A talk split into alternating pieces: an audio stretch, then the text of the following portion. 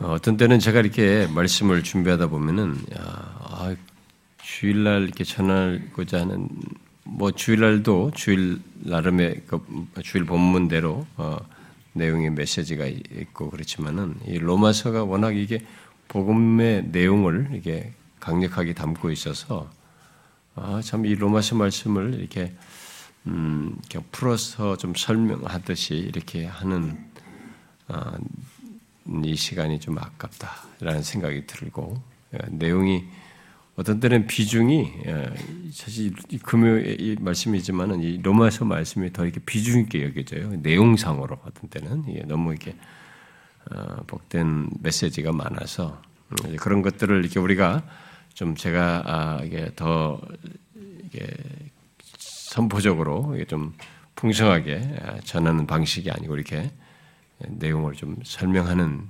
이제 어, 스타일이죠. 이 금요일이 좀 그래도 주일에 비해서 예, 그래서 못내 아쉽기도 한데 그 어떤 때는 진짜 이, 금요, 이 로마서 말씀이 확실히 이렇게 좀 비중 있게 여겨져요. 저는 더 내용상으로. 근데 뭐 제가 물론 금요 말씀에 더 풍성, 더 많은 시간을 더 할애하지는 못하고 있지만 아, 하여튼 그렇습니다.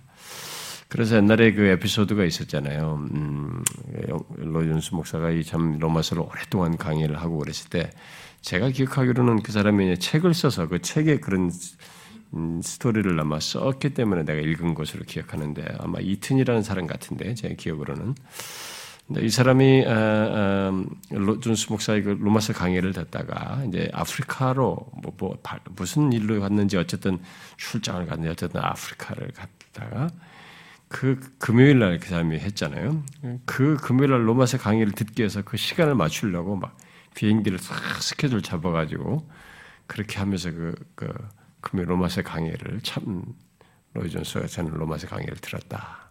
아, 그게 그렇게 아, 항상 그 은혜를 받는 음, 그런 시간이었다라고 이렇게 하는 거 보면은 아 정말 그 그 참 그 회중들 그래서 그 회중들이 제가 지난번도 얘기했지만은 자기가 그런 평생에 그 목사 밑에서 그 설교를 내가 몇 년 들었고 몇 년 들었고 그걸 잊지 못하고 이렇게 말하는 그 노인들 뭐 이런 에피소드를 보면은 참 이런 말씀을 이렇게 생생하게 팍 전했을 때 그 말씀을 통해서 얻는 유익이 얼마나 컸을까 그들에게 음, 실제로요.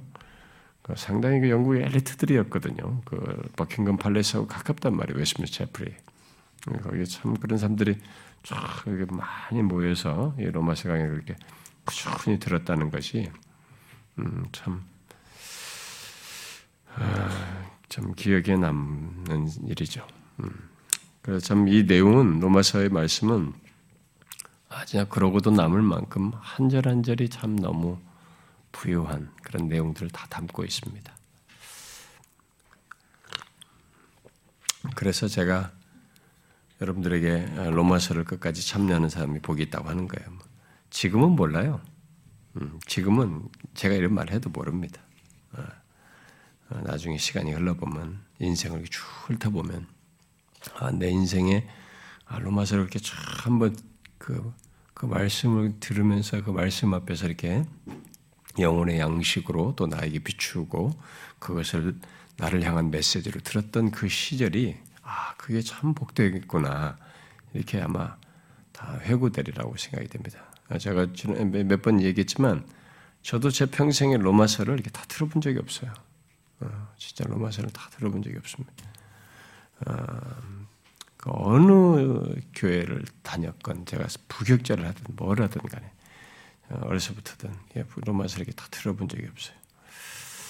어, 참 로마서는 어쨌든 모든 서신들이 다 그렇지만은 아, 참 여기에 귀한 메시지들이 어떻게 이렇게 구절구절이 이렇게 다 응축되어서 교리적인 내용들을 다 담고 있을까 할 정도로 참 귀한 내용들을 많이 담고 있습니다. 자, 아, 그래서 이제 다시 오늘은 이제 구절을 보려고 하는데요. 음.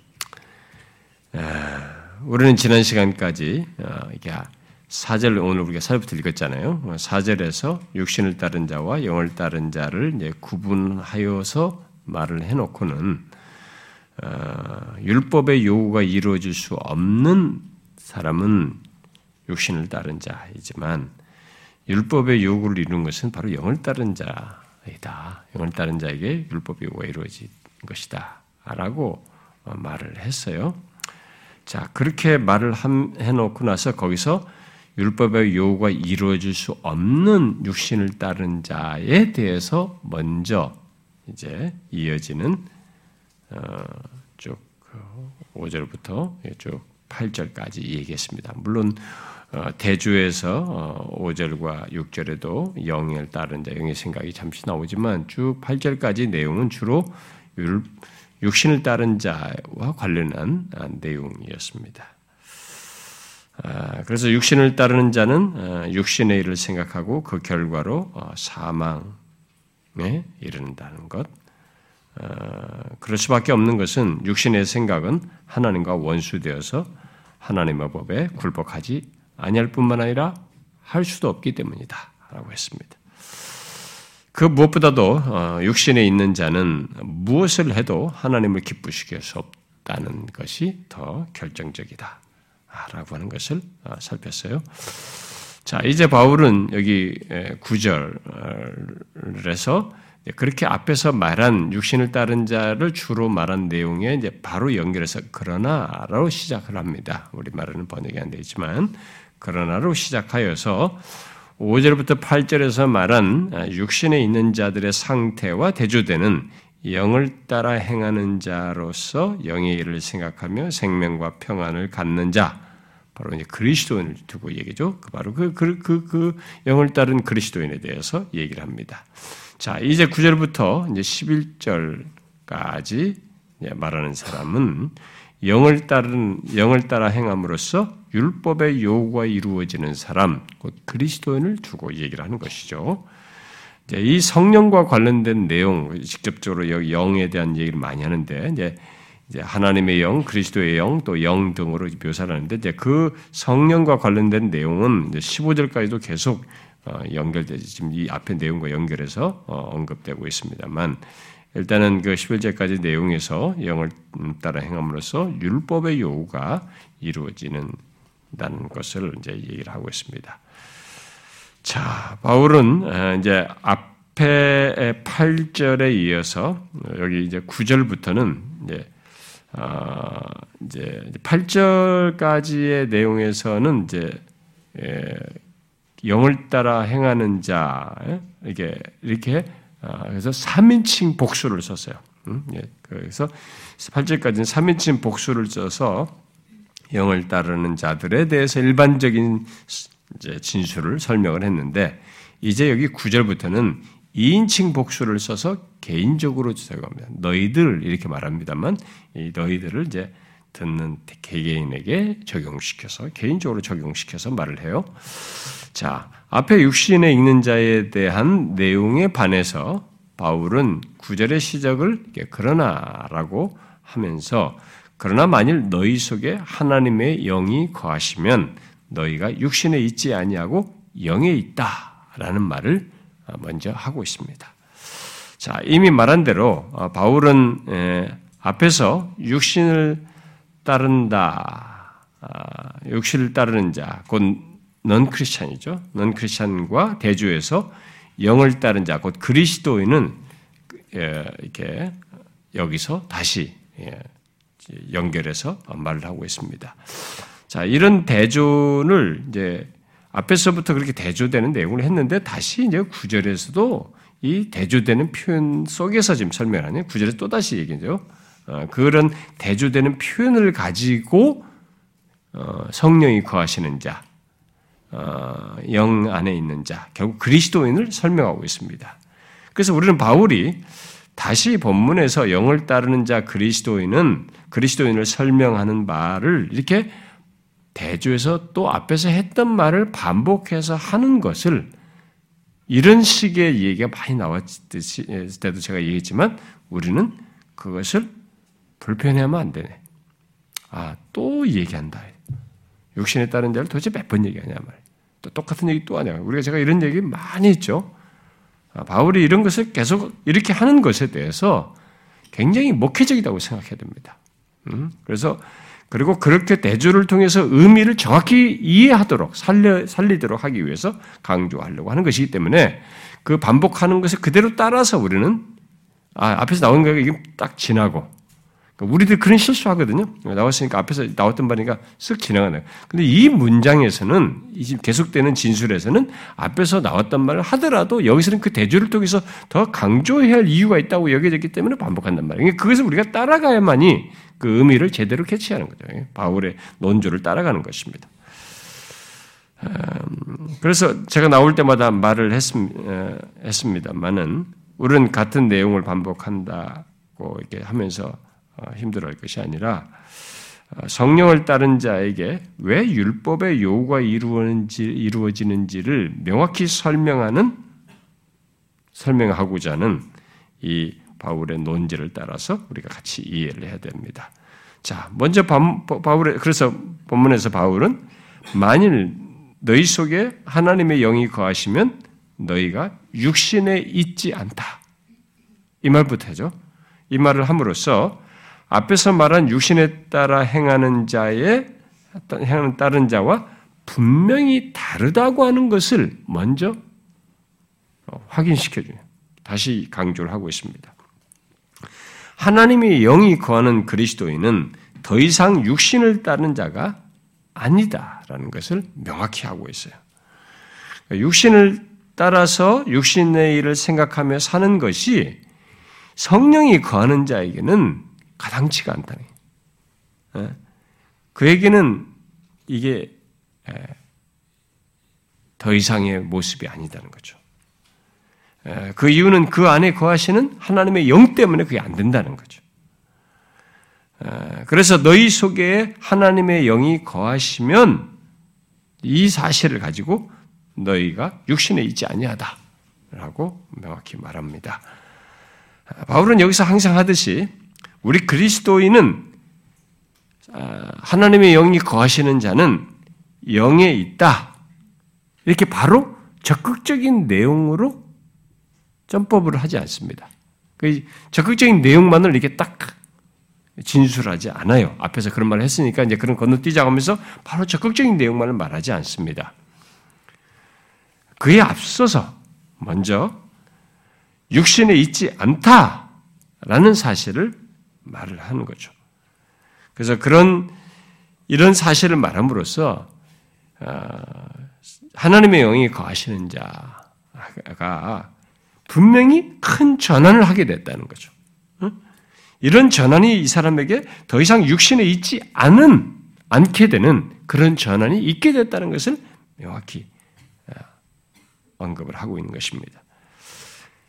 그야말로 나면서부터 갖는 조건, 이 우리는 육신에 육신에 있는 거예요. 육신에 따른 행하는 것입니다.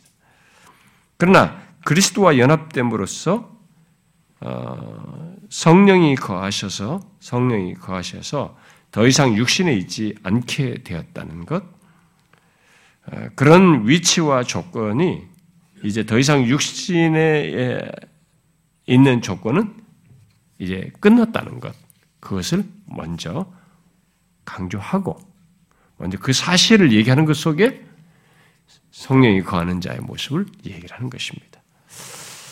아, 바울은 이미 충분히 강조한 사실을 이렇게 대조해서 강조를 하면서 그리스도인은 더 이상 육신에 있지 않다. 이것이 굉장히 중요하다라는 것을 다시 여기서 말해주는 것이죠. 그래서 성령이 거하는 그리스도인은 더 이상 타락한 본성에 의해 지배를 받지 않는다는 것입니다. 자, 이제부터는 그 사람은 성령이 구하는 자이기 때문에 이제부터는 뭐 육신의 지배를 받는 것이 아니라 타락한 본성의 지배를 받는 것이 아니라 성령의 지배와 성령의 역사, 성령의 인도를 따라서 원하고 추구하고 어, 목적하며 산다는 것입니다.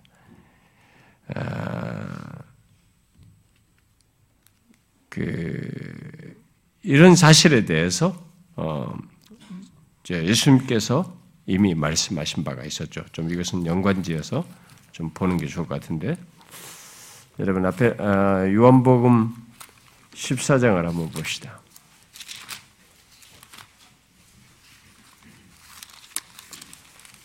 음, 오늘 내용은 어, 의외로 설명할 내용이 많습니다. 나중에 다시 여기 원본 14장을 와서 볼 것인데요. 자, 원본 14장 17절 한번 봅시다. 읽어봅시다. 17절. 시작. 그는 진리의 영이라 세상은 능히 그를 받지 못하나니 이는 그를 보지도 못하고 알지도 못하며 그러나 너희는 그를 안하니 그는 너희와 함께 거하시며 또 너희 속에 계시겠습니다. 자, 이게 그리스도인과 그리스도인이 아닌 사람의 차이예요. 근데 그리스도인과 그리스도인이 아닌 사람의 차이를 지금 성령과 관련해서 여기서 설명하고 있습니다. 진리의 영과 관련해서. 그래서 예, 육신의 육신 아래 있는 자, 육신을 따라 행하는 자, 아들의 세상, 육신을 따른 자들은 여기서 이제 세상은 바로 육신을 따른 자들을 통칭한 것이기도 하죠. 결국 세상은 능히 진리의 영을 받지 못합니다.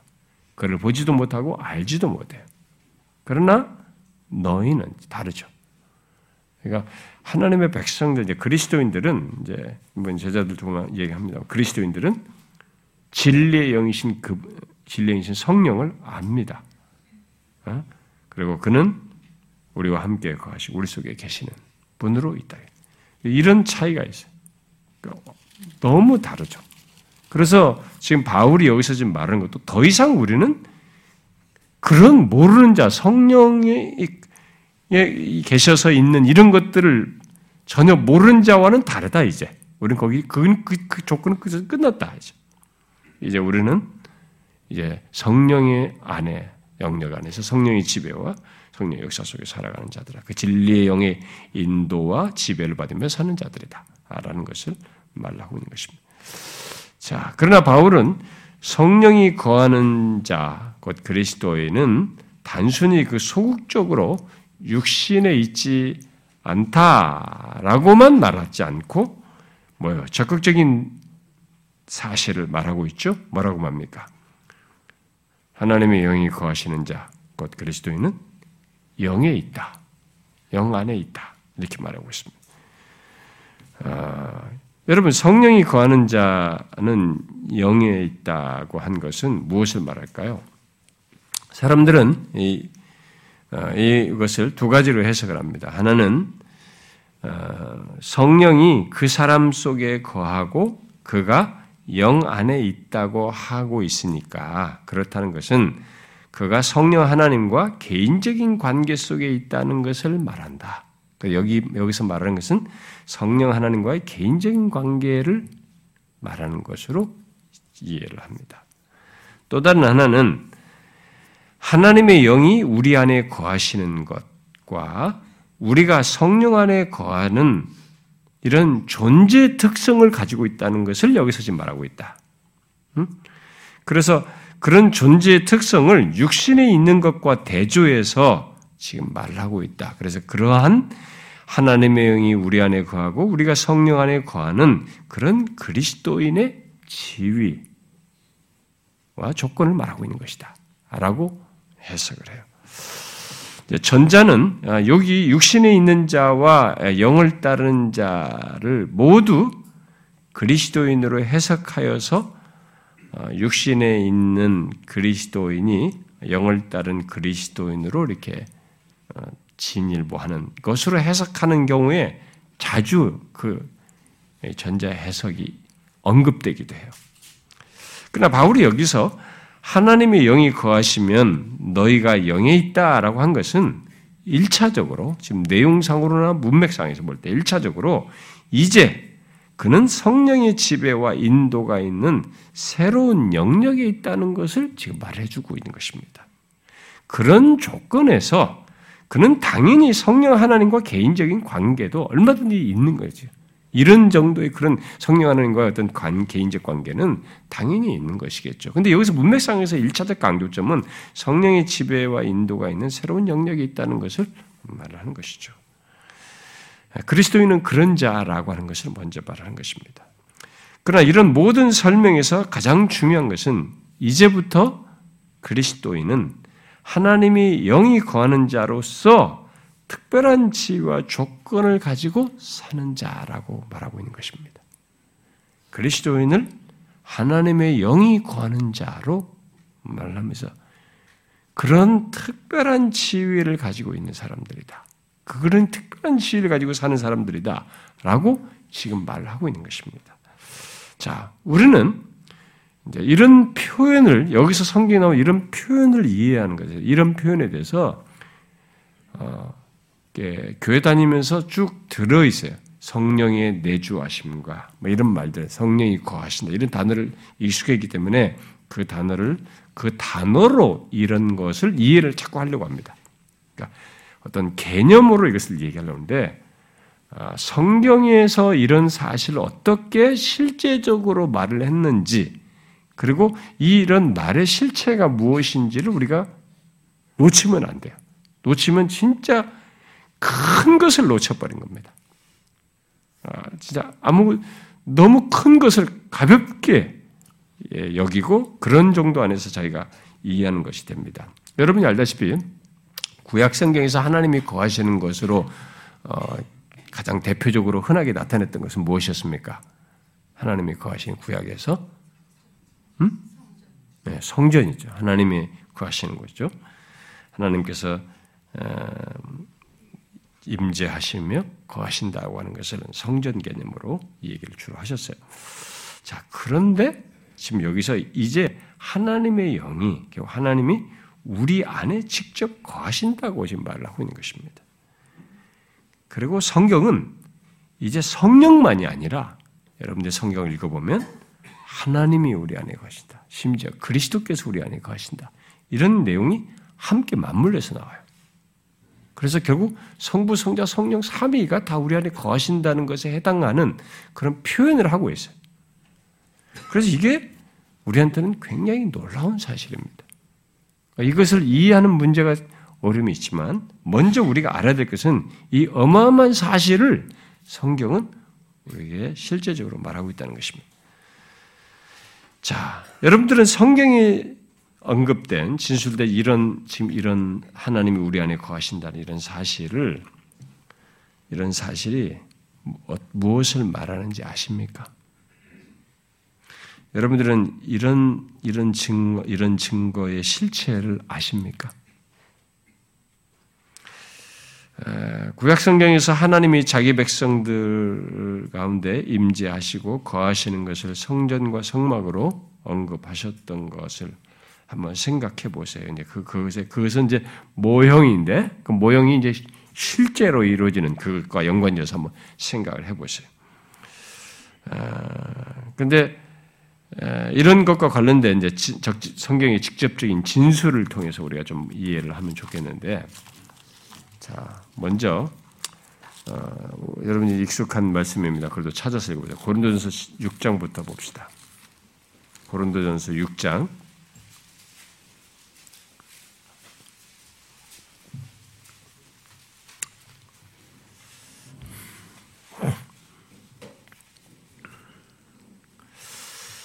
자, 6장 19절, 19절을 어, 같이 읽어봅시다. 시작. 너희 몸은 너희가 하나님께로부터 받은 바 너희 가운데 계신 성령의 전인 줄을 알지 못하는 너희는 너희 자신의 것이 아니라 값으로 산 것이에요. 그래서 우리 몸으로 하나님께 영광을 돌려야 되네. 왜? 우리 몸은 하나님께로 받은 바 아, 성령께서 우리 가운데 전삼아 구약 성경에서 말하는 성전 삼아서 거하시기 때문에 우리 가운데 계시기 때문입니다. 아, 바로 이제 구약에서 말하는 그런 전이라는 개념을 여기서 연결해 가지고 직접 우리 안에 거하시는 계시는 것으로 성령이 계시는 것으로 얘기를 하고 있습니다. 그러니까 일단 성경이 말하는 이 진술부터 정확히 우리는 이해를 해놓고 네, 이것이 뭘 말하는지 좀 우리가 좀 더 생각해 볼 필요가 있습니다. 자, 또 여러분 에베소서 2장을 한번 봅시다.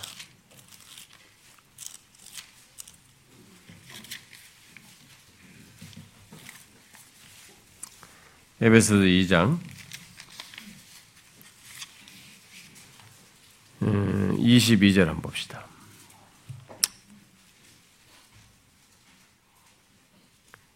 읽어봐요. 시작. 너희도 성령 안에서 하나님이 거하실 처소가 되기 위하여 그리스도 예수 안에서 함께 지어져 가느니라. 자, 너희가 성령 안에서 하나님이 거하실 처소가 되기 위하여. 음? 성령 안에서 하나님이 거하실 처소예요. 네. 여기서 어, 너희도는 이, 이 처소는 전체적인 공동체적인 교회를 얘기하지만 이 처소가 단수로 되어 있는 거 보면은 그 교회에 속한 개개인을 다 똑같이 얘기를 하는 것입니다. 음, 이렇게 여기서 성령 안에서 하나님이 거하시는 처소가 되는 거예요, 우리는. 예? 우리가 그런 존재가 된다는 것을 얘기합니다. 자, 디모데 후서 1장을 한번 봅시다.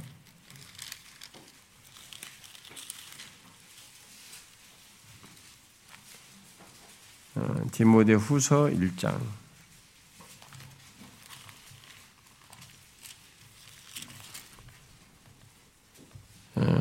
14절 이거 봅시다. 14절 시작. 우리 안에 거하시는 성령으로 말미암아 내게 부탁한 아름다운 것을 지키라. 자, 우리 여기도 지금 우리 안에 거하시는 성령이라고 분명히 얘기하고 있습니다. 음, 자, 이렇게 성령이 우리 안에 거하시는 것으로 성경은 이제 많이 이렇게 얘기하죠. 그런데 성경은 그것만이 아니고 어, 이제 그리스도께서 우리 안에 거하신 것도 얘기합니다. 여러분 갈라디아서도 한번 봅시다. 음, 갈라디아서.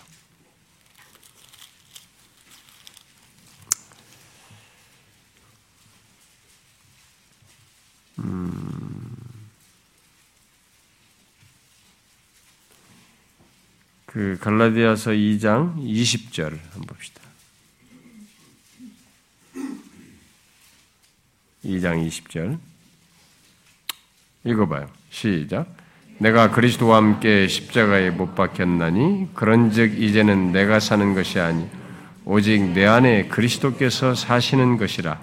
이제 내가 육체 가운데 사는 것은 나를 사랑하사 나를 위하여 자기 자신을 버리신 하나님의 아들을 믿는 믿음 안에서 사는 것이.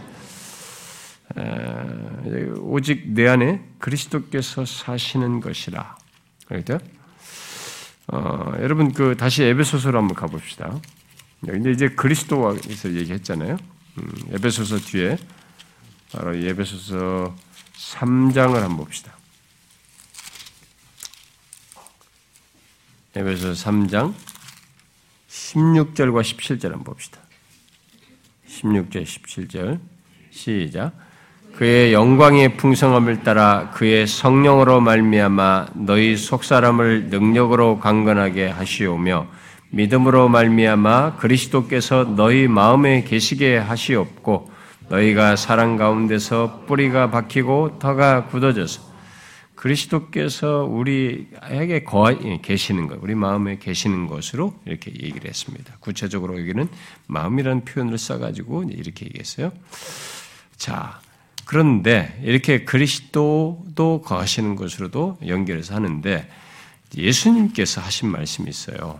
요한복음 14장 다시 한번 봅시다. 요한복음 14장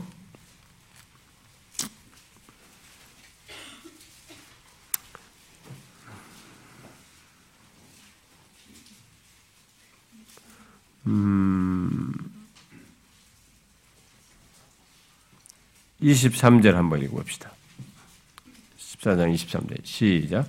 예수께서 대답하여 이르시되 사람이 나를 사랑하며 내 말을 지키리니 내 아버지께서 그를 사랑하실 것이요 우리가 그에게 가서 거처를 그와 함께 하리라.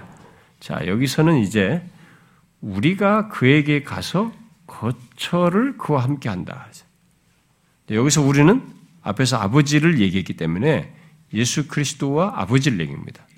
이제는 아버지와 예, 그리스도가 계시는 곳에 바로 아버지 같이 계셔서 결국 우리가 그에게 거처를 삼아서 그와 함께 할 것이다. 이렇게 얘기합니다.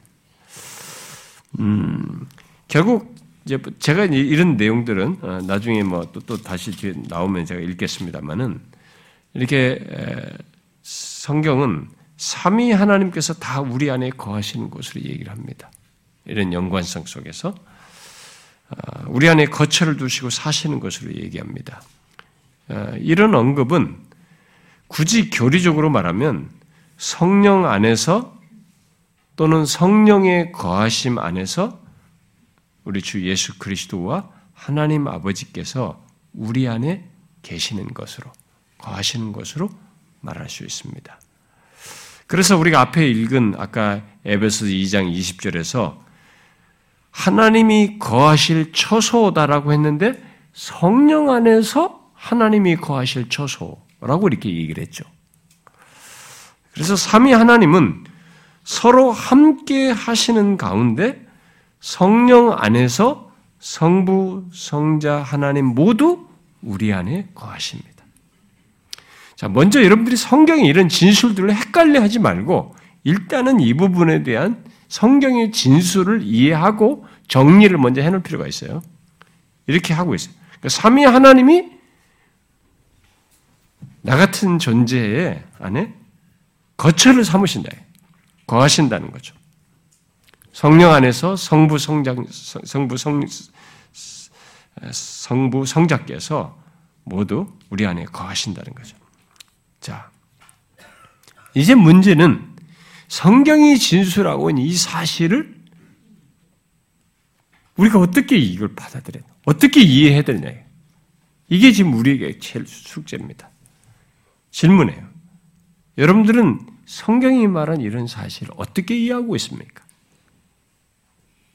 성부, 성자, 성령께서 우리 안에 거하신다. 이것을 어떻게 이해하십니까? 여러분 이걸 어떻게 이해하셔요? 저는 저는 저도 자주 어려서부터 어떤 연유로든 궁금해서든 연유로든 이런 성경의 진술에 대해서 아주 궁금했던 것 같아요. 자주 생각도 하고 묵상도 해왔습니다.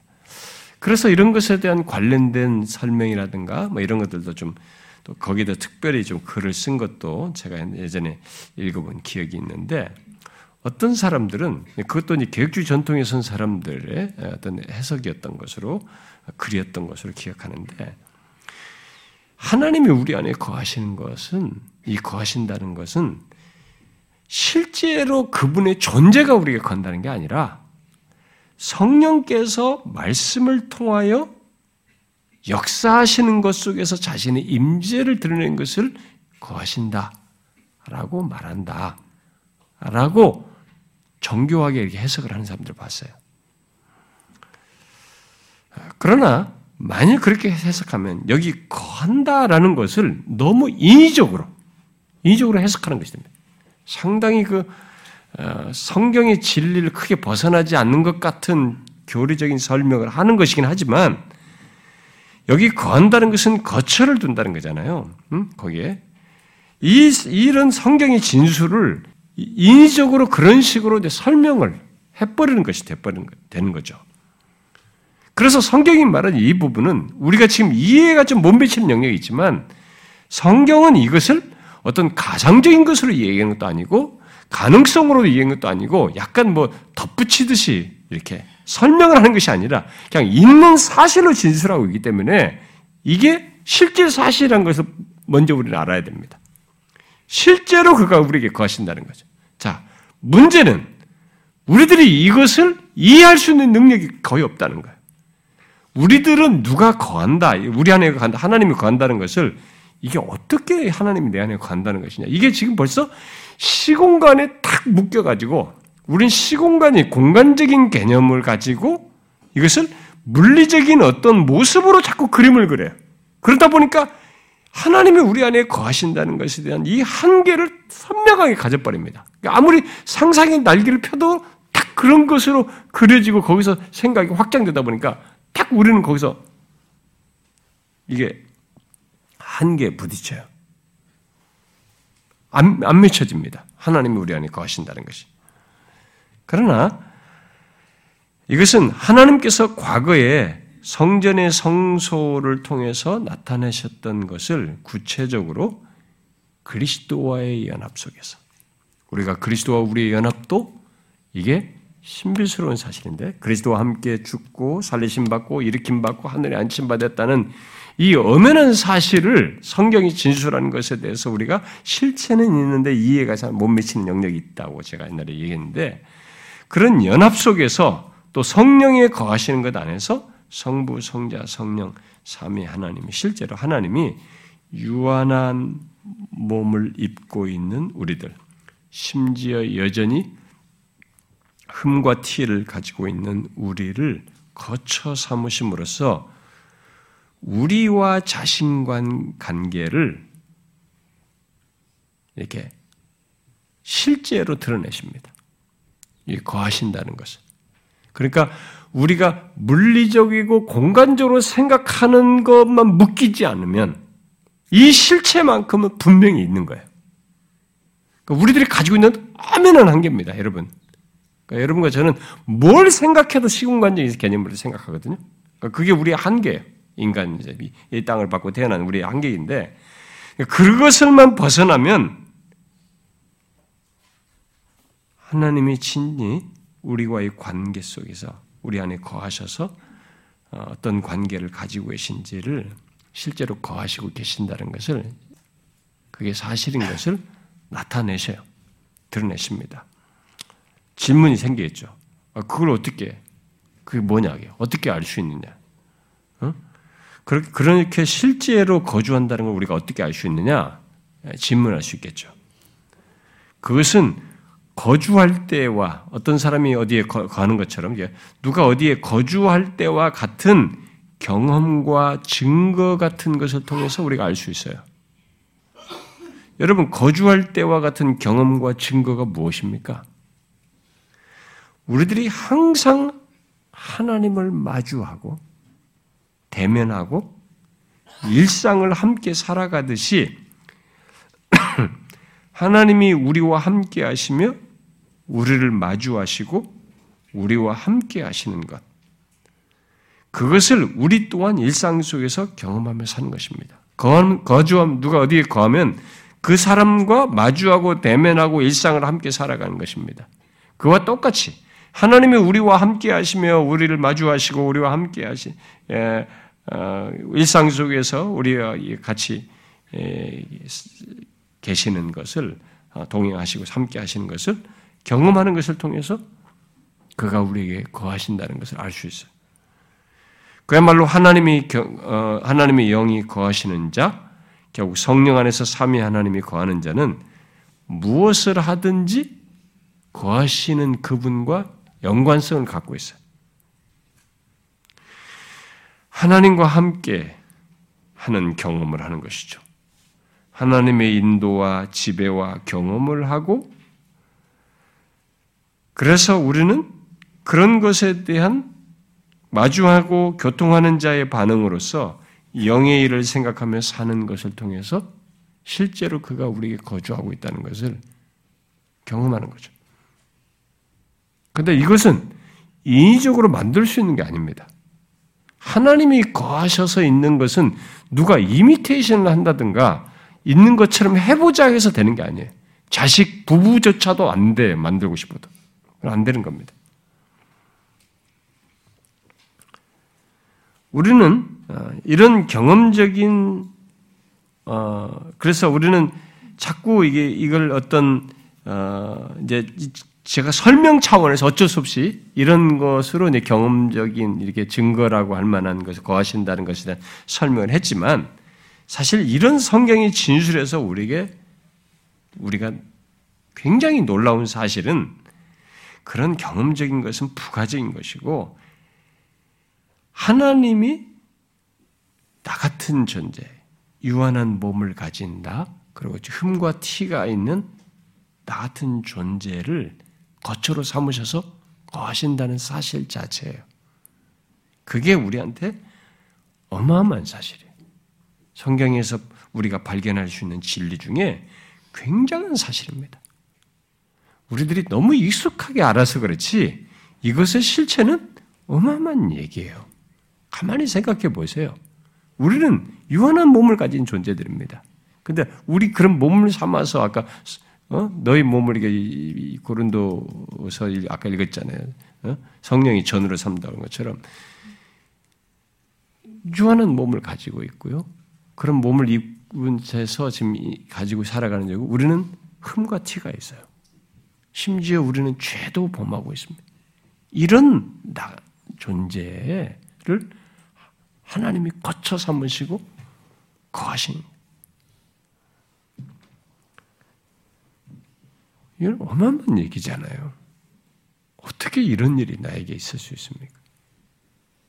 근데 하나님의 백성들, 그리스도와 연합한 그의 백성들, 그리스도인들에게 다 이게 있는 일이에요. 그래서 로준수 목사가 여기 하나님의 영이 거하신 것 관련해서 그 성도들에게 설교하는 내용 중에 이런, 이런 설교를 했어요. 좀 읽어드릴게요. 삼위 하나님, 성부, 성자, 성령이 일체이기 때문에 성령으로 말미암아 우리 속에 아버지 하나님과 성자 하나님이 함께 거하십니다. 이것은 마음을 당황케 하고 심지어 상상조차 어지럽게 합니다. 그러나 저는 이것이 우리 모든 그리스도인들에게 해당되는 진림을 반복하여 강조하고 싶습니다. 오, 그리스도인이 된다는 기쁨이요. 여러분은 그 어떤 것이 이보다 더 높고 크다고 생각하십니까? 우리만 그리스도 안에 있는 것이 아닙니다. 그리스도도 우리 안에 있습니다. 이제 내가 산 것이 아니 오직 내 안에 그리스도에 사신 것이라. 이제 내가 육체 가운데 사는 것은 나를 사랑하 나를 위하여 자기 몸을 버리신 하나님의 아들을 믿는 믿음 안에 사는 것이라. 그리스도인이 된다는 것과 비교할 수 있는 것은 하나님의 우주 속에는 없습니다. 세상이 여러분을 비웃을지 모릅니다. 네가 포기한 것을 보라. 네가 잃은 것을 보고 네 생활의 손해를 보라라고 주장합니다. 그러나 우리 주님은 세상은 성령을 받을 수 없고 그것을 알지도 못하고 이러한 일들을 이해할 수 이해할 수도 알 수도 없다고 말씀합니다. 그래서 세상은 예수 믿는 우리를 어리석다고 생각합니다. 세상은 그를 알지도 못했고 거절했습니다. 그리고 그를 십자가에 못 박았습니다. 그러나 그리스도인의 경우에 있어서 진정한 비극은 그가 우리 어, 어, 우리가 누리는 특권에 대해서 아무것도 모른다는 것입니다. 만일 어, 비그리스도인들의 경우를 말한 겁니다. 어, 만일 여러분이 그리스도인이라면 하나님과 그리스도의 영, 복되신 성령께서 여러분 속에 거하고 계실 것입니다. 그가 거기 계시기 때문에 성부와 성자께서 역시 여러분 속에 거하시는 것입니다. 그래서 우리는 요한계시록 3장 20절의 의미를 이해하기 시작하는 것입니다. 그리스도께서 여러분 속에 계십니다. 그러나 또 다른 의미에서 그리스도께서는 문 밖에서 서서 문을 두드리며 사실상 이렇게 말씀하시고 계실지도 모릅니다. 어째서 네가 나와 교제를 즐기기를 싫어하느냐? 나는 너와 함께 먹고 더불어 교제를 나누기를 원한다. 그가 그런 식으로 말씀하시는 것은 그가 이미 거기에 계시기 때문입니다. 이것은 무엇이 우리에게 가능한 것인가를 깨닫게 해주는 주님의 호소 방식입니다. 이렇게 말한 뒤에 그는 적용적인 질문과 함께 그 회중들에게 권했습니다. 그것을 마저 읽어드릴게요. 우리는 정상적으로 그리스도인으로서의 우리 자신을 그런 식으로 생각하고 있는 것입니까? 마귀가 여러분을 공격할 때, 그리고 와서 여러분을 침체시키려 할 때, 또한 여러분이 피곤하고 지쳐 있을 때, 그래서 그리스도인이라는 것에 그렇게 많은 중요성이 있느냐는 것에 회의를 느끼기 시작할 때 해결책은 이러합니다. 여러분 속에 살고 있는 이가 누구인가를 기억하시기만 하십시오. 여러분이 죄의 유혹을 받을 때 여러분의 몸이 성령의 전인 것을 기억하십시오. 우리는 이런 문제들을 너무나 소극적으로만 접근하였습니다. 그런 이유에서 우리는 그처럼 자주 실패했던 것입니다.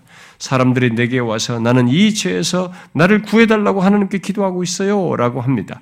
그러나 사실상 그들이 필요로 는 것은 성령이 자기들의 마음 속에 거하고 있다는 것을 깨닫는 것입니다. 그것이 마귀를 대적하는 방식입니다. 우리는 소극적이 되지 않아야 합니다. 단순히 구원해달라고 기도만 해서는 안 됩니다. 누가 여러분의 몸에 살고 계신가를 기억하십시오. 그러면 그 몸을 남용하고 잘못 사용하기 어렵다는 것을 알게 될 것입니다. 이런 문제를 더욱 더 생각해 보십시다. 그리고 숙고하고 그러한 일들로 시간을 많이 보냅시다. 만일 그런 일들을 상기하시, 상기하십시다. 아, 매일 그런 일들을 상기하십시다. 그것이 확신과 그리스도인 삶을 즐기는 참된 비밀이요. 넉넉히 이기며 하나님께서 우리들을 사용하시어 다른 사람들을 유사한 지식과 유사한 특권에 이끌어 갈 수 있는 비결입니다. 여러분, 저도요, 음, 그, 아까 읽었던 고린도서 말씀이 내 몸이 성령이 거하시는 전이다는 이것이 아, 제 몸에 몸으로 이렇게 죄를 짓는 문제, 제가 유혹이 빠지는 문제, 이런 문제에 어떤 혼란이 올 때 그 사실이 저를 이렇게 탁 제어하게 되는 그 사실을 기억하는 것이 그게 실제예요. 이건 굉장히 중요한 사실입니다. 그러니까 우리는 이렇게 볼품 없는 모습. 어떤 사람은 이 세상적으로 보면 몸이 뒤틀리고 뭐 정박아가 되고 막 몸이 이게 장애를 갖고 이럴 수도 있지만 그건 외형이에요. 예수 믿는 그라면은 그 사람에게 성부, 성자, 성령께서 거하시는 것입니다. 영광스러운 거죠, 그 사람. 예, 그래서 우리는 어떤 조건에 있든지 우리의 몸으로 하나님께 영광을 돌려야 하는 것입니다. 우리 안에 거하시는 그분을 증거해야 되는, 소중히 여기는 증거를 드러내야 되는 것이죠. 예수 믿는 우리에게는 그 무엇으로도 비교할 수 없는 이런 특별한 사실이 있습니다. 바로 만물의 주권자이신 하나님이 우리 안에 거하시는 것이죠. 바로 유한한 우리, 심지어 죄를, 죄에 쉽게 요동하는 우리들이에요. 그런 우리들 안에 하나님이 거하십니다. 오직 그리스도께서 우리 죄를 해결하시고 우리와 연합한 그 복된 사실로 인해서 이 어마어마한 사실이 우리에게 있는 거죠. 신자들에게. 그 때문에 우리는 우리 안에 거하시는 하나님과의 교제를 방해하고 하나님께서 싫어하시는 죄에 대해서 민감할 수밖에 없어요. 거부할 수밖에 없습니다. 그러면서 오히려 우리는 이 거하시는 성령을 따라서 우리가 앞에서 8장 4절에서 본 것처럼 성령을 따라서 영의 일을 생각하며 사는 것이 우리에게 합당한 거죠. 마땅한 것입니다. 우리다운 모습인 거죠.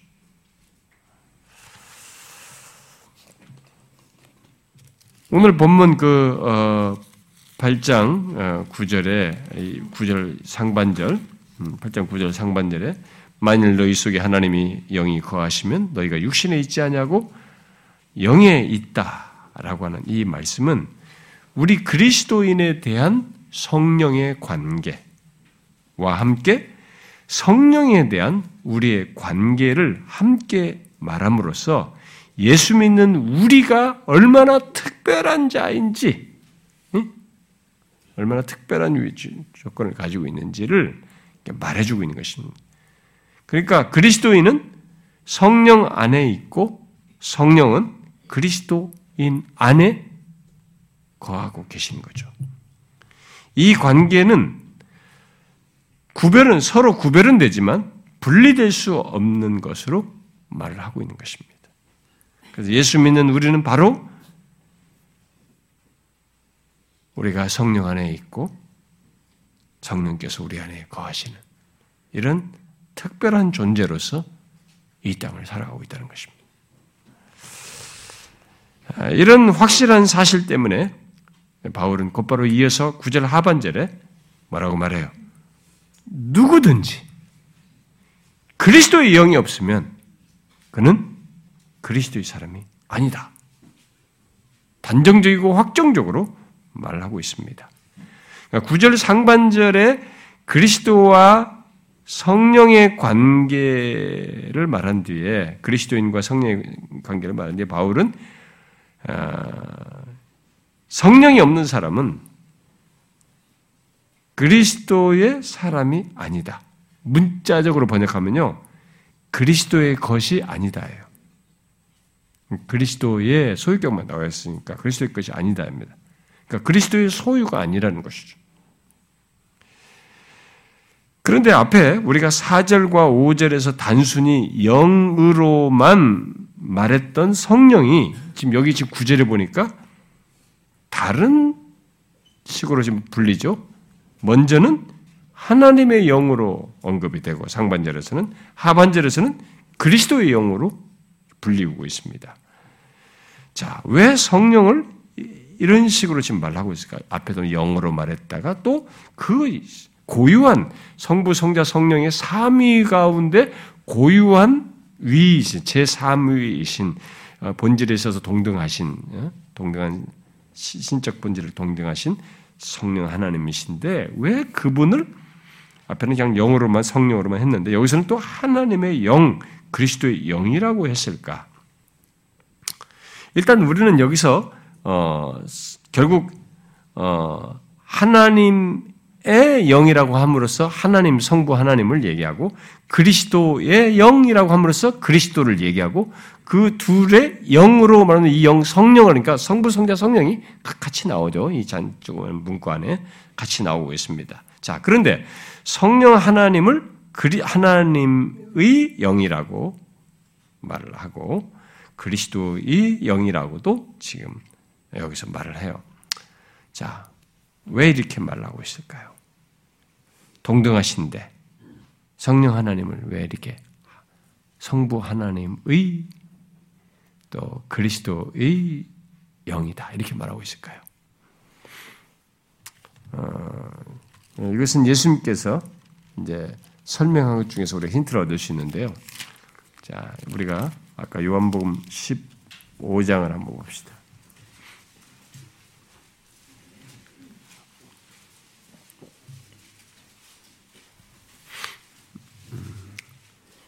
요한복음 15장 26절 음. 어, 한번 봅시다. 읽어봐요. 시작. 내가 아버지께로부터 너희에게 보낼 소회사 곧 아버지로부터 나오시는 진리의 성령이 오실 때에 그가 나를 증언하실 것이.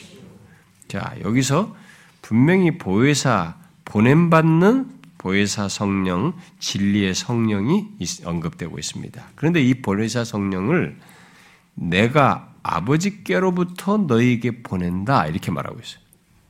그러면은 이 성령은 그래서 이런 이, 이런 성경 진술 때문에 기독교가 서, 방교회와 동방교회가 나는 겁니다. 그리스 정교회, 뭐 러시아 정교회, 이 동방교회는 다 똑같이 그 사람들도 예수 믿는다고 하는데 예, 성경을 믿는데 나뉘죠. 우리가 이제 서방교회, 서방교회는 로마로 해가지고 유럽으로 이렇게 해서 나뉘는데 동방교회가 서방교회가 나뉘게 되는 그런 성경 구절이기도 한데요. 여기서 지금 분명히 진리의 성령이잖아요. 성령을 내가 아버지께로부터. 근데 이 진리의 성령은 그 뭐예요? 아버지로부터 예, 오실 때 아버지께로부터 나오시는 진리의 성령. 아버지께로 아버지로부터 또 그리스도로부터 보냄받는 것으로 얘기하고 있습니다. 그래서 이 성령은 아버지의 하나님의 영이 되고 보냄받는 영이 되고 그리스도의 영이 되는 것입니다. 이 성경 구절만 가지고 먼저 힌트를 얻으면 자 뒤에 16장 7절에서도 우리가 좀 보면은 16장 7절 읽어봅시다. 시작. 그러나 내가 너희에게 실상을 말하노니 내가 떠나가는 것이 너희에게 유익하리. 내가 떠나가지 아니하면 보혜사가 너희에게로 오시지 아니할 것이. 가면 내가 그를 너희에게 보내는.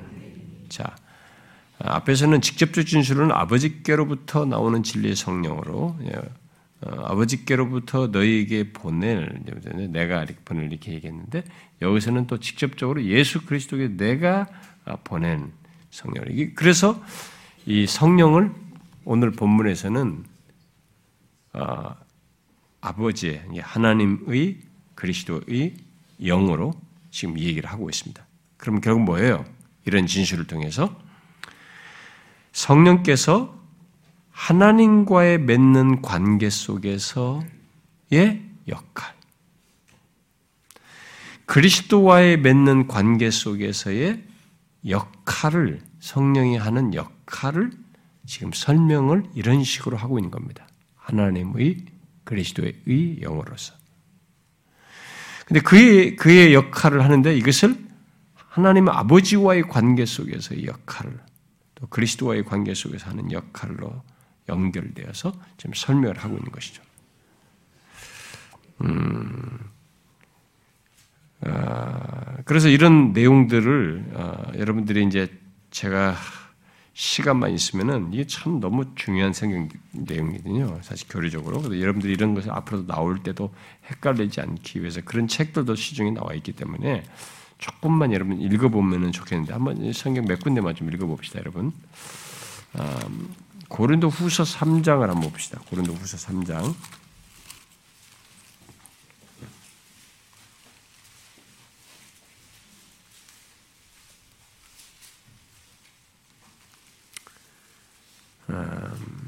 3장 17절 18절 한번 읽어봅시다. 고린도서 3장 17절 시작. 주는 영이시니 주의 영이 계신 곳에는 자유가 있는 우리가 다 수건을 벗은 얼굴로 거울을 보는 것 같이 주의 영광을 보며 그와 같은 형상으로 변하여 영광에서 영광을 이르니 곧 주의 영으로 말미암. 자 여기서도 지금 구분을 하죠. 어, 이 영을 얘기하는데 주의 영이다. 결국 그리스도의 영으로 또 얘기를 하고 있습니다. 여러분 갈라디아서 한번 보세요. 음. 어, 갈라디아서 4장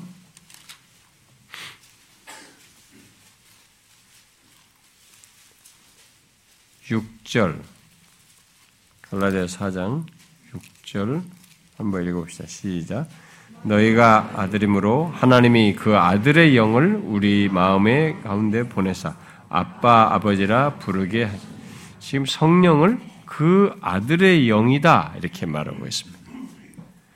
그러니까 아버지께로만 보냄받았지 그리스도로부터는 보냄받지 않은 것으로 말하는 그런 주장이 있었단 말이죠. 그들에 의해서. 근데 여기서는 분명히 이런 것들을 구분 짓고 있는 거죠. 그 다음에, 음, 뭐, 이, 제가 이, 뭐, 시간이 없으니까 한 군데만 더 읽읍시다. 베드로전서, 하나 봅시다. 베드로전서. 음.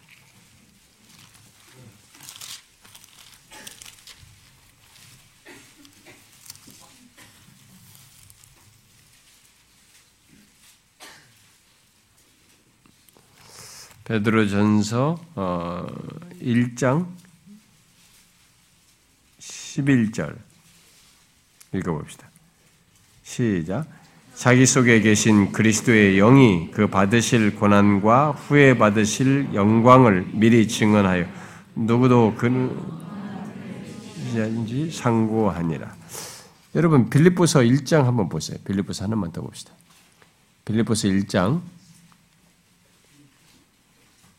한번 19절 읽어봅시다. 19절. 시작. 이것이 너희의 간구와 예수 그리스도의 성령의 도우심으로 나를 구원에 이르게 할 줄 아는 거로. 여기서 예수 그리스도의 성령이다. 이렇게 얘기하고 있어요. 그래서, 어, 이 성령을, 하나님 아버지와의 관계 속에서 어떤 역할을 하시고 보냄 받아서 그런데 그 내용을 보면 결국 그리스도를 높이고 그리스도를 드러내고 그리스도의 어떤 사역을 다 드러내시는 그래서 그리스도의 영으로 이렇게 그런 의미 때문에 성, 오늘 우리가 읽은 본문에서는 성령을 얘기하는데 고유한 삼위 제 3위이신데도 하나님의 역, 성 그리스도의 영으로 지금 얘기를 하고 있는 것을 보게 됩니다. 자, 아, 아, 그래서 이런 성, 그러면서 이런 성령이 이제 여기 구절 하반절에서는 이런 성령이 없으면 결국 그리스도와 관련이 없다. 아니, 하나님 아버지와도 관련이 없다. 라는 것을 얘기합니다. 그는 더 이상 그리스도의 소유가 아니다. 넌 크리스찬이다. 그리스도인이 아니다. 라고 말하고 있어요. 결국 바울은 성령이 거하는 자 또는 성령을 소유한 자가 그리스도의 것으로서 곧 그리스도의 사람으로서 참된 신자이다라는 것을 말해주고 있는 것이죠. 자, 어떤 사람은 그리스도인을 설명할 때 그리스도인을 성령과 관련해 설명할 때 그리스도인을 그리스도인은 성령이 거하는 자다라는 이 표현만 거의 씁니다. 아, 그래서 성령이 거하는 자, 성령과 관련해서 얘기할 때 성령이 거하는 자로 그리스도인을 묘사해요. 네, 그, 이런 묘사로만 주로 합니다. 그러나 바울은 여기 9절 하반절에서, 음? 어, 그것과 함께 성령이 거하는 자일 뿐만 아니라 성령을 소유한 성령을 소유한 사람, 성령을 소유해 있는 소유하고 있는 사람으로도 말을 하고 있습니다. 여기 지금 어, 제가 이 이런 표현을 하는 것에서 여러분들 이해를 잘 하셔야 됩니다. 우리말 번역에는 그냥 그리스도의 영이 없으면 이렇게 번역되어 있어요. 음? 그렇죠? 거기에 그리스도의 영이 없으면 이렇게 이렇게 번역되어 있습니다만은 문자적으로 번역하면 성령을 갖지 않으면 또는 성령을 소유하지 않으면이에요. 문자적으로 번역하면 그러니까 사람들은 가지다 또는 소유하다를 그저 물건 소유하는 것과 같은 의미로 생각하기 때문에 여기 지금 바울이 쓰는 이런 표현을 어, 떻게 성령 하나님께 쓰느냐라고 하면서 되게 불편해합니다. 뭐 잘못 쓰는 줄 알아요. 그러나 바울은 지금 여기서 그 말을 그대로 쓰고 있습니다. 가지다, 소유하다는 말을 쓰고 있어요. 이것은 근데 왜 성령을 내가 가지는 우리가 성령을 가지는 것으로 성령을 소유하는 것을 왜 이렇게 말을 하냐면은 성령이 우리 우리 안에 거하시는 것에 대한 우리 쪽의 확신과 확인을 표현할 말이 이것만큼 확실한 것이 없어서 그래요. 응? 사람이 나, 나의, 나와 관련해서 가장 확실한 것이면 내가 가지고 있는, 내가 소유한 것으로 가장 확실하게 말할 수 있단 말이에요. 그, 그 단어를 지금 쓰고 있는 것이에요. 그, 바울은 이 말을 지금 불순하게 쓰는 것이 아닙니다. 감히 하나님을 무슨 소유물로서 갖는다는 게 아니에요. 이것은. 우리의 소유 중에 인간이란 존재가 이 땅에 살면서 자기와 관련해서 자기가 지닐 수 있고 소유할 수 있다라고 하는 것 중에 가장 크고 확실하고 완전하고 영원하고 최고인 대상, 그 내용인 바로 성령 하나님을 소유한 것이다. 라는 것을 얘기하는 거죠. 성령 하나님이 그렇게 우리에게 확실히 있다는 것, 바로 이것을 여기 에코라고 하는 헬란 말, 가지다, 소유하다는 말로 표현하고 있는 것입니다. 그래서 존 스타트는 본문에 근거해서 성령님을 소유하는 것 혹은 성령님의 내주가 진정한 신자임을 증명한다. 하나님의 자녀가 누리는 특권은 내주하는 죄와 싸우고 그것을 정복하기 위해 내주하시는 성령을 갖는 것이다. 이렇게 설명했어요. 이 본문을 이 헬라 말 그대로 사용해서 쓴 겁니다. 그래서 사도행전 2장에서도 여러분들이 사도 베드로가 이 오순절에 찾아온 사람들에게 설교를 했을 때 이들이 어찌할꼬라고 설교에 반응했을 때 베드로가 뭐라고 그랬어요? 회개하고 예수 그리스도를 믿어 죄 사함을 받아라.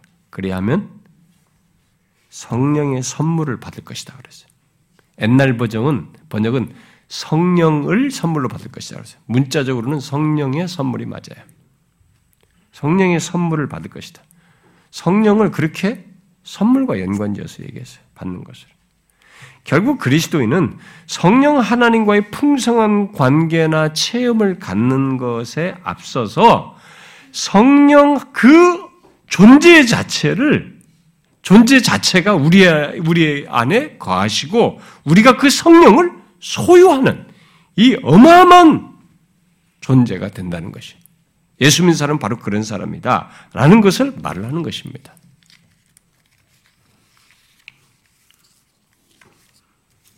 이런 사실 때문에 제가 설교 때라든가 언급할 때 하나님을 소유한 성령을 소유한다, 성령을 소유하고 뭐 이런 그리스 심지어 그리스도를 소유한다는 말도 쓸 수 있는 거예요. 왜냐하면 그리스도의 영이기 때문에.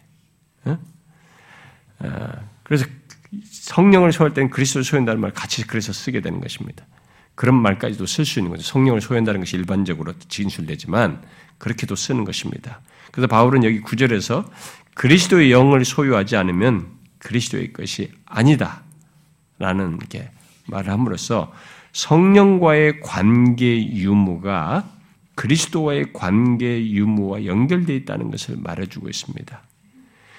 곧 그리스도의 소유가 되는 것의 근거는 그가 성령을 소유하는 것이다. 라고 말하고 있는 것이죠.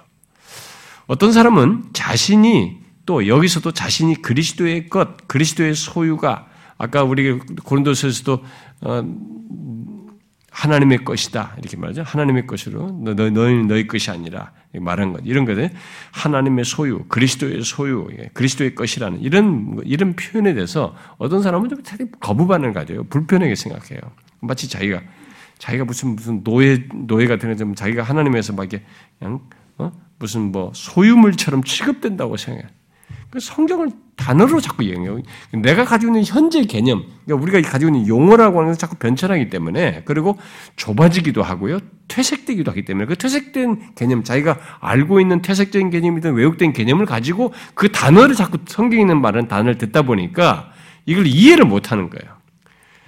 바울은 자기를 그리스도의 노예라고 오래 자청했어요. 그분의 노예인 것을, 자원하는 노예인 것을 오히려 기뻐했다고. 영광스러운 그분의. 여기서 그리스도의 것이다. 그리스도의 소유다. 하나님의 소유다고 하는 것은 물건 소유 개념이 아니에요. 어? 영광스러우신 그분께 속한 자로서 어? 인격적인 하나님의 것을 같이 누릴 수 있는 인격적인 관계 대상을 이런 식으로 표현하는 것입니다.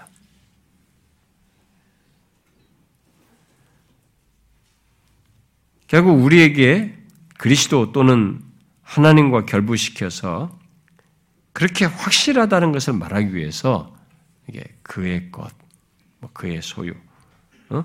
이렇게 얘기를 하는 것이죠. 그래서 스터트가 이런 것과 관련해서도 이게 덧붙인 말 중에 이런 말을 했어요. 이제 우리들이 하나님의 영이 어, 하나님의 영이 그리스도의 영으로 불린다는 점과 우리 안에 그리스도의 영을 가진다는 것은 우리 안에 그리스도를 가지는 것이라는데 주목해야 한다. 하나님의 영이 그리스도의 영으로 불리고 우리 안에 그리스도의 영을 가진다는 것은 성령만을 갖는 것이 아니라 그리스도를 또한 갖는 것이라는 거죠. 그러니까 그만큼 확실하다는 거, 우리가. 우리가 이제 우리에게 있어서 내게 있어서 그리스도와의 관계가 그렇게 확실하다고 하는 것을 이런 용어로 지금 설명하는 거죠. 물론 로준스 목사 설교를 읽어보니까 그런 부정적인 얘기를 했어요.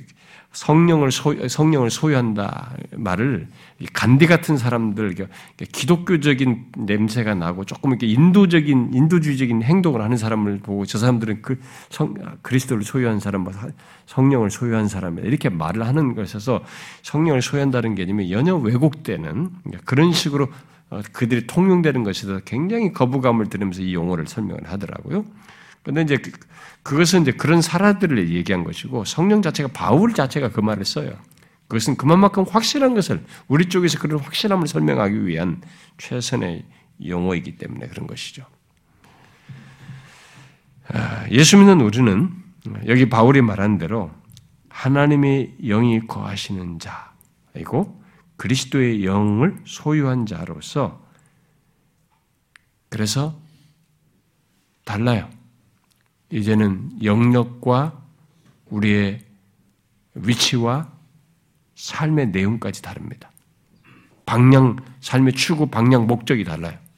더 이상 육신에 있지 않고 영의 일을 생각하는 거죠. 하나님의 영, 그리스도의 영이신 성령이 우리 안에 거하시는 아, 이런 어마어마한 일이 결국 예수 믿는 우리에게 실제로 있는 거예요. 이게 종교적 개념이 아니라 실제로 있는 것입니다. 아, 아, 이런 사실에 대해서 어, 저는 아까 아, 로준스 설교 중에도 뭐 읽었던 것이기도 그런 얘기 어, 그럽시다라고 했습니다만 저는 이런 부분을 많이 묵상해야 된다고 봐요. 그러니까 이 묵상이라는 게 제가 채우는 것이라고 그랬잖아요. 이런 질. 이런 걸 많이 채워야 됩니다. 근데 성령께서 도와주시거든요. 성령께서 도와주셔요. 진짜 그것 때문에 그런 사실로 인해서 성경에 근거한 묵상은 우리 영혼을 굉장히 부유하게 합니다. 아, 정말 우리의 행동 결정에까지도 영향을 크게 미칠 정도로 영향력을 미칩니다. 그래서 결국 바울은 여기서 음, 성경을 이 본문을 잘못 해석하는 자와 구분되게 바울이 얘기하는 것은 결국 모든 그리스도인은 성령을 소유한 사람입니다. 어떤 특정인을 두고 얘기하는 게 아니에요. 지금 이런 구절은 아까 뭐 우리가 저기 어? 다른 사람들이 지금 앞선 사람 얘기했죠. second blessing 얘기하는 사람들처럼 그런 게 아니고 여기는 모든 그리스도인을 성령을 거하는 사람이죠. 그러니까 성, 그리스도인 그리스도 안에 성령 에, 그리스도인들 안에 성령 안에 있는 사람과 성령 안에 있지 않은 사람이 있는 것이 아니에요. 모든 그리스도인은 성령 안에 있습니다. 그리고 신령한 사람인 거죠. 신령한 사람인 것은 영, 성령 안에 있다는 영적이다는 것은 또, 또 다른 표현인 거죠. 왜냐하면 성령이 없으면 이미 그리스도인이 아니기 때문에 그죠. 그래서 여러분과 제가 항상 기억할 것은 나, 내가, 아, 나 자신에 대한 이해도 그렇지만 내가 부딪히는 현 속에서의 어떤 것에서 판단이 미미하고 유혹을 받는서 요동할 때 내가 어떤 자인가에 대한 생각을 여기서 말하는 본문이 말하는 말을 분명히 기억해야 됩니다. 나는 하나님이 거하시는 자예요. 그런 몸을 가지고 있어요. 그런 몸을 현재 지니고 있는 것입니다.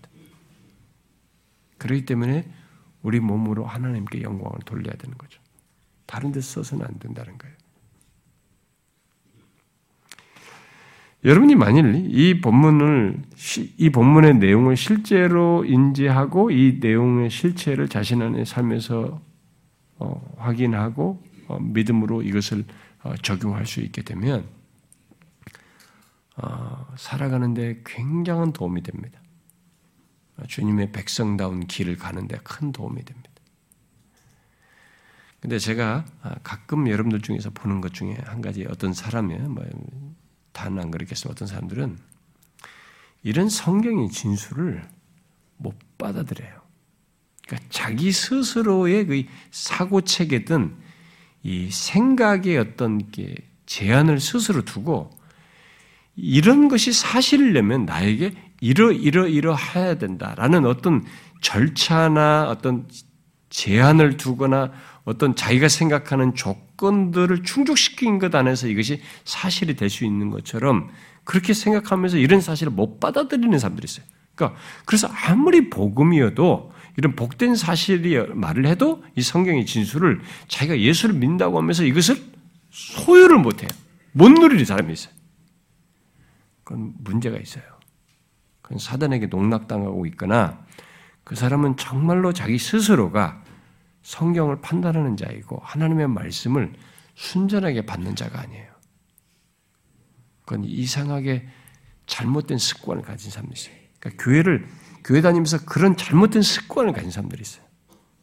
너무 자기 성찰이 심하다 보니까 자기 성찰이 극단적이게 돼가지고 그게 몸에 배가지고 있는 성경이 진술된 사실 조차도 이렇게 스스로 하나, 둘, 셋 이렇게 자꾸 이렇게 제한을 해가면서 자기가 생각하는 범주, 자기가 생각하는 기준, 이런 것이 충족되는 것 안에서만 이것이 나한테 와닿고 사실성 있는 것으로 받아들이는 이런 하는 사람들이 있어요.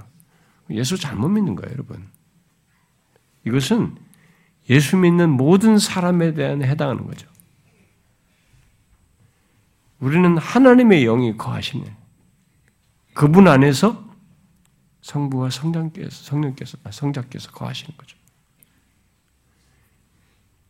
그래서 우리는 성령이 우리 안에 거하시고 우리가 성령 안에 있는 것입니다. 이런 특별한 관계 속에서 이 땅을 살아가는 삶입니다. 그래서 성경은 또 그랬잖아요. 이 성령이 거하신다는 게 뭐냐? 우리의 궁극적인 운명에 대한 보증표이기도 하거든요. 이것이 있기 때문에 우리가 미래가 어떻게 될 것인지 아주 확실한 것이 되는 거죠. 여러분, 성령이 거하시는데 이보다 확실한 보증이 어디 있어요? 그래서 예배소서 1장 13, 14절 같은 약속의 보증으로 얘기하잖아요, 우리를요. 약속의 인치신 것을 얘기하잖아요. 성령을 인치신 것도 얘기죠.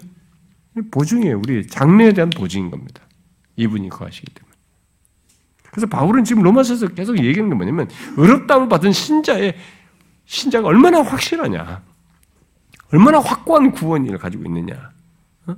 그것을 얘기하는 거예요. 발전 끝부분에 서 그렇다는 것을 막 탐복스럽게 열거하는 것입니다. 얼마나 확실한지. 그러니까 이제 여기는 성령을 통해서 그걸 설명하고 있는 것이죠. 기억하십시오, 여러분. 우리는 이렇게 진짜 내가 봐도 엉망이고 참 추해 보이고 그런 우리인데 하나님이 거하십니다. 거룩하시니까. 이 놀라운 사실이 우리의 실제. 그 증거, 아까 얘기했죠.